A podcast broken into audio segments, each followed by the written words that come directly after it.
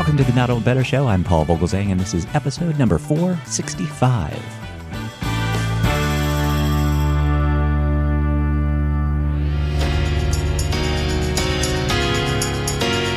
Our guest today, Patricia Heaton, is one of TV's most recognizable and beloved moms. Our Not Old Better Show audience will know she's won two Emmys for her starring role as Debra Barone on the long running comedy Everybody Loves Raymond, and followed that career making role with another gem as Frances Heck on the popular sitcom The Middle.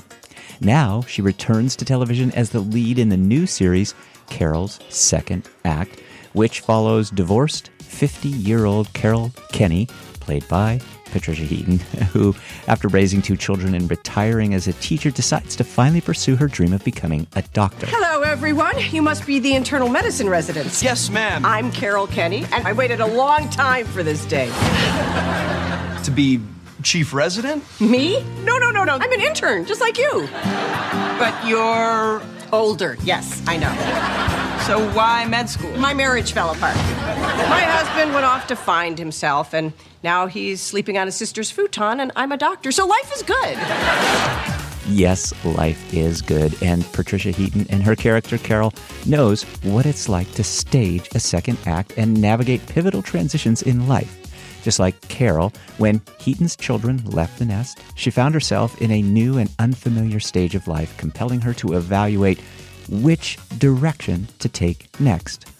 All of us in the Not Old Better Show audience will relate. Which direction do we take next? Well, Patricia Heaton discovered she had the time to pursue passions that were previously placed on hold, both personally and professionally.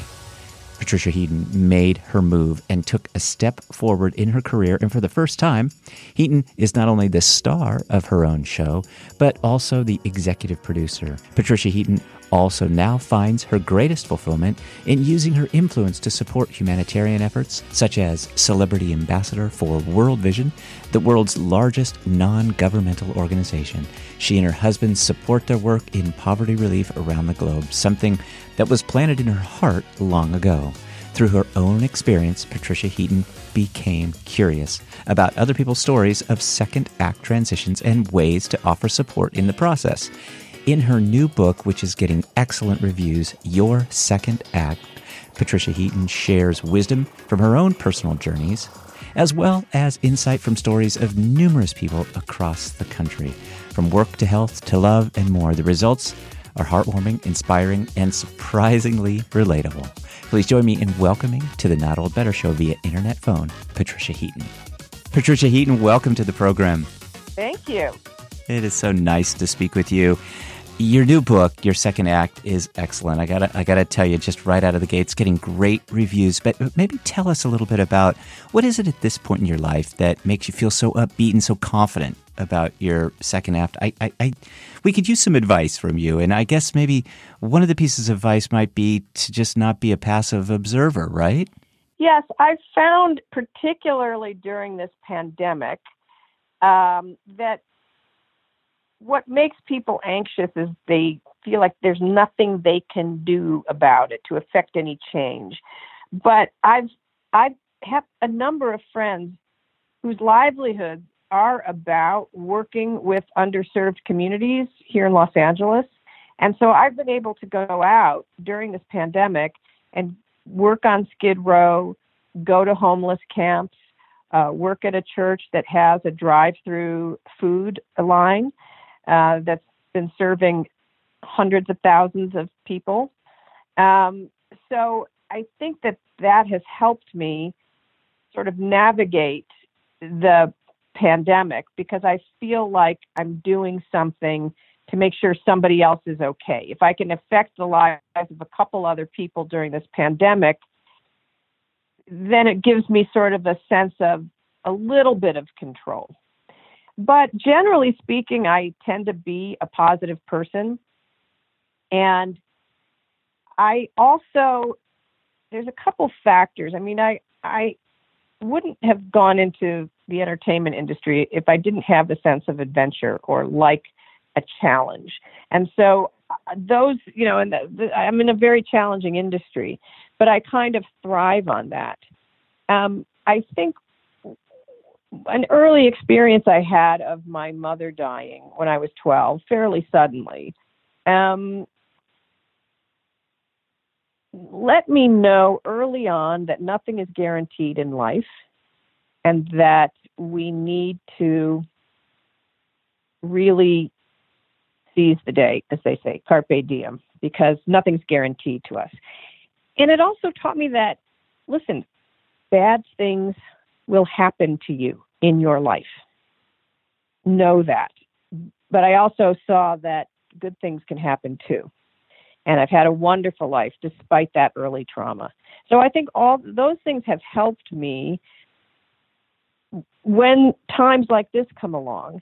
I'm not completely shocked and I'm not overpowered by challenging situations because I've already been through a really major one and I've come through on the other side.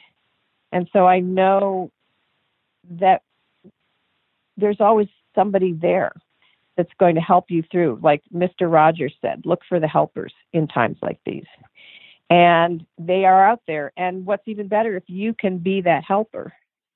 So I think that that's helped me. I'm also I'm a Christian. I have a deep faith. I ultimately know that God is in charge of everything. So for me, I never feel even when these very difficult times have come and you know this pandemic came the show that inspired this book was canceled carol's second act after one season. My deal at cbs was not renewed. You know a lot of this kind of stuff is happening to me during this pandemic. The movie we were working on had to be shut down with five days left of filming. Um, but that's life. You know i kind of know that that's life that challenges happen and it's how we grow as human beings and it's how we become stronger as we face these challenges hopefully face them with people you love and um, you overcome and you grow. Thank you for that and that that's lovely. You, you really do come across as somebody who's so positive. Your roles have always been so positive too and and so family oriented I, want to ask you about your cookbook because that seems to be so family oriented too. I know my audience is just gonna they're gonna relate to cooking with their grandchildren and enjoying family in that big broad way. And so uh, are you still doing a bunch of that even though you're kind of an empty nester? Are you still getting out there and cooking and enjoying that part of your world? Well, the empty nest got really full quickly after the pandemic hit. So two, of, two of my sons I were working relate. on the movie with us and when we had to shut down, they came back to Los Angeles. And then um, a third son was in Los Angeles, living, you know, at school here, and um, he ended up leaving his apartment and coming back. So I now have three people here, and they have sort of too easily fell fallen back into what are we having for dinner, mom? and I, I was sort of like, you know, we're not, you're not in the sixth grade anymore. This isn't the same place that it used to be. But um, I still have been doing some cooking, um, not as much. It's it's interesting because even though we're locked down and a lot of us don't have work, I find my day is very filled. So um, with there still seems to be a lot of things to do and not enough hours in the day to do them. Um, of just I don't know. I can't even. Well, I've also filled up my time with I'm t- doing like a a language app where I'm learning Spanish, and I'm doing a music app where I'm learning piano. So I'm trying to take advantage of this time, as many people are, to kind of uh, invest in in areas of interest that I didn't have time for before. Um, so I am doing some cooking, and we try to do at least Sunday. Um, do a nice sort of afternoon Sunday roast because my husband's British and he kind of grew up with that nice kind of roast and uh, um, popovers uh, or puddings as they call them, and you know some nice veg. So I'm still try to do a little bit, and I and I have to say it's been very very nice having everybody home. we've got my wife and I have two boys, and we've got everybody home with us too. So yeah, the kitchen, the kitchen is a is a scene unto itself. Yeah, that's right. That's right. That's the center of It is. everything.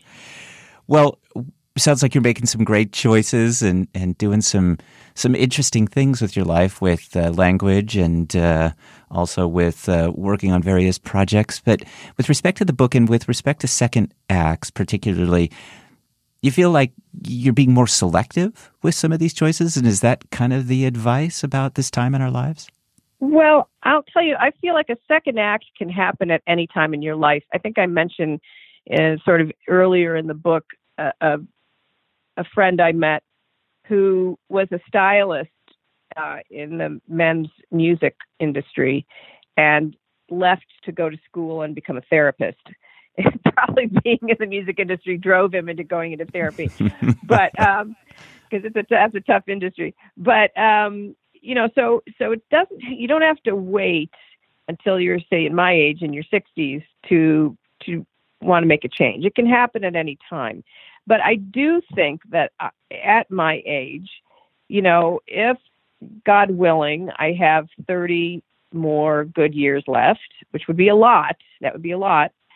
Um, I do want to make sure that I'm spending those precious days doing what I'm meant to be doing here, doing something important that is helping someone else, whether it's a movie I'm making that lightens a person's day after they see it or opens their eyes to something, or whether it, I'm doing work with World Vision uh, and bringing, helping to bring clean water to people. I just want to make sure that I'm not wasting those precious 30 years. And it's easy to waste time now with social media, you know, just scrolling through Instagram or Twitter or you know, doing some game uh, on your phone. It's very easy to waste time. So, um, but I'm hoping that, y- you know, I'm doing as much as I can mm-hmm. with the time I have left. I get it. Absolutely. I, I'm I'm 63, and at this mm-hmm. point, I feel like I've learned a fair bit. And I think one of the things I've learned about is failure, and and I think mm. that's helped me. It's helped me in this kind of this second act that and I think it, it, it's helping a lot of our audience to understand what failure. What, what have you learned about failure that's helped you kind of stay the course? Oh, failure is yes, failure is the only way you learn. Failure is the only way you learn, and mistakes you make, you have to learn from them, and um, it's hard, you you know, to fail. Um, and the beauty of being in this entertainment industry and being an actor you are constantly failing. You know, people go out for a lot of auditions and you don't get them, and you prepare. You work really hard and you put your heart and soul into it, and then you don't get it. And and it doesn't even mean that you aren't good or right for the part, but it's somebody more famous got it because that's what sells internationally or whatever. You know, there's just all these things out of your control, but yet every day you have to keep trying. And when you're making a movie, you put so many hours and so much money and so much care into something, and you put it out there, and you know, some of these, you know, these movies will just sink like a stone, and you know how much care you put into it, and so it's it's tough. But what I love about my industry is it it prepares you for life in general. The fact that you just have to keep plugging away, the fact that things can disappear overnight, you learn not to put too much trust and faith in those things. Well, hopefully you learn that. Otherwise, you'll go crazy, you know. Um, and so, I think I think actors in particular are very prepared for things like a pandemic coming because we have little pandemics in our lives every day of things going south and never working out and having to work other jobs and trying to figure out a way to survive. That's our lives every day. And so I, I feel particularly blessed to be in this industry, which is extremely difficult because I think it makes you a stronger mm-hmm. person.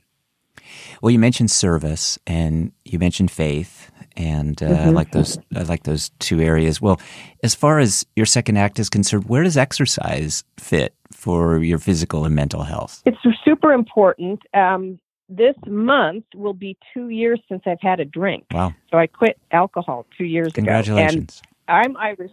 Thank mm-hmm. you. I'm Irish Catholic. I love bourbon like you would not believe. and um, I'm like a maker's old fashioned. It was like the thing that got me to the end of the day was knowing I could have that old fashioned at the end of the day. So, but I just saw that how easily it is to start drinking too much. It's just easy to do that. Um, especially when you're older and, and some of your responsibilities like your children, you know, they're out of the house, you don't have to worry about that. You know, so it's just it's just easy to overdo it. And my sons are in their 20s and I can tell it's going to be quite a long time before they get married and have children. And I'm just hoping that I'm alive when it happens and I want to make sure my brain is functioning. So I thought, you know, I think I'll quit drinking just because I want to be as as alert as possible should I be blessed with grandchildren.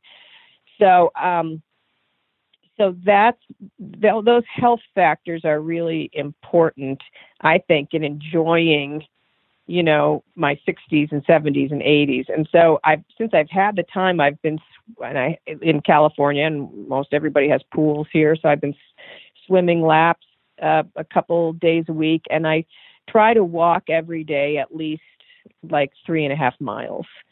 So and then trying to do a little weight training so I, I've been focusing a lot on that while we've been in quarantine because I didn't want to. It's so it's so hard, you know. Once you get out of shape, it's hard to get back into shape. And the pandemic was a very easy excuse to sit on the couch and eat ice cream and watch Netflix all day long. So um, I, you know, I. The other good thing about being in this industry, there's so much focus on how you look physically, which can be a bad thing, but it's also when you see yourself on camera um, it's a good uh, impetus to stay healthy and try to keep in shape. And you know, at the end of the day, you just feel better, you sleep better, hopefully. Um, and uh, th- those things are really important. I really want to be able to enjoy every day fully, no matter what it brings, even with the bad things. I want to just be very mentally, physically, and spiritually present for every day that I'm given. Thank you for that too. So, out of your your book, there's so many inspirational stories. Who inspires you on a daily basis? In my life, um, mm-hmm. I think, uh, um, obviously, the people in the book are wonderful, and, and a number of them are personal friends of mine.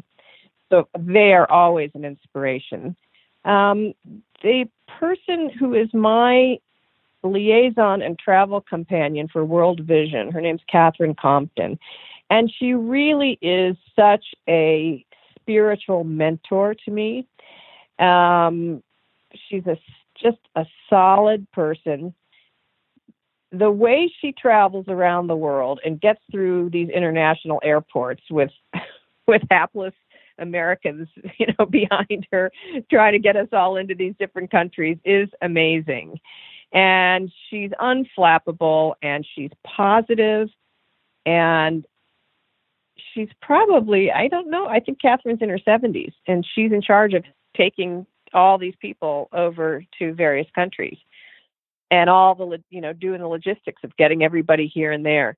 And she's she's just a calm wonderful positive presence in my life um, especially since you know I lost my mother when I was 12, and so to have someone like Catherine in my life is very significant for me. And you know, one of the things she said to me that really stuck with me as we've been doing all these travels, she said, "Look, there's three things we're required to do in this life: help the poor, help the poor, help the poor." And I thought that's very simple and that's doable, and that's what I'm going to do. That's what I'm going to do. And as a Catholic, um, you know, I that's always I grew up with that, but it was great to hear her say that again, and to know that I can have both an acting career, but also do this work with World Vision, and hopefully, when I leave the planet, uh, some people's lives will be better because of my work with World Vision. So. Well, thank you for all you do. Thanks for being such an inspiration yourself, for the wonderful roles that uh, that you've brought to us, and for the wonderful new book, Your Second Act. Patricia Heaton's been our guest. I know you've got a Facebook Live event coming up where you're going to be signing the books. Mm-hmm. We're going to put links up to yes. it. That's exciting stuff, too. Fantastic. Yeah. Yes, and when one of the people in the book, Dani Klein Modisett, is going to be with me. So we'll be able to talk about her work with comedians and Alzheimer's patients. That's going to be great. I want to put up links to where Yeah. audience can find that and find more information about the book. But Patricia Heaton, thanks for your time. Stay well. Absolutely uh, enjoy that family while while they're all there. Thank you. I will. Thank you so much. Thank you. Bye bye. Thanks for having me on. Bye bye. Bye. My thanks to Patricia Heat for joining us today, talking about her new book, Your Second Act. This is a fantastic book. You gotta check this out. My thanks to you, my wonderful Not Old Better Show audience, for your time. I know it's valuable. I appreciate you spending some of it with me. Remember, stay healthy, practice smart social distancing, enjoy your life, and talk about better. The Not Old Better Show. Thanks, everybody.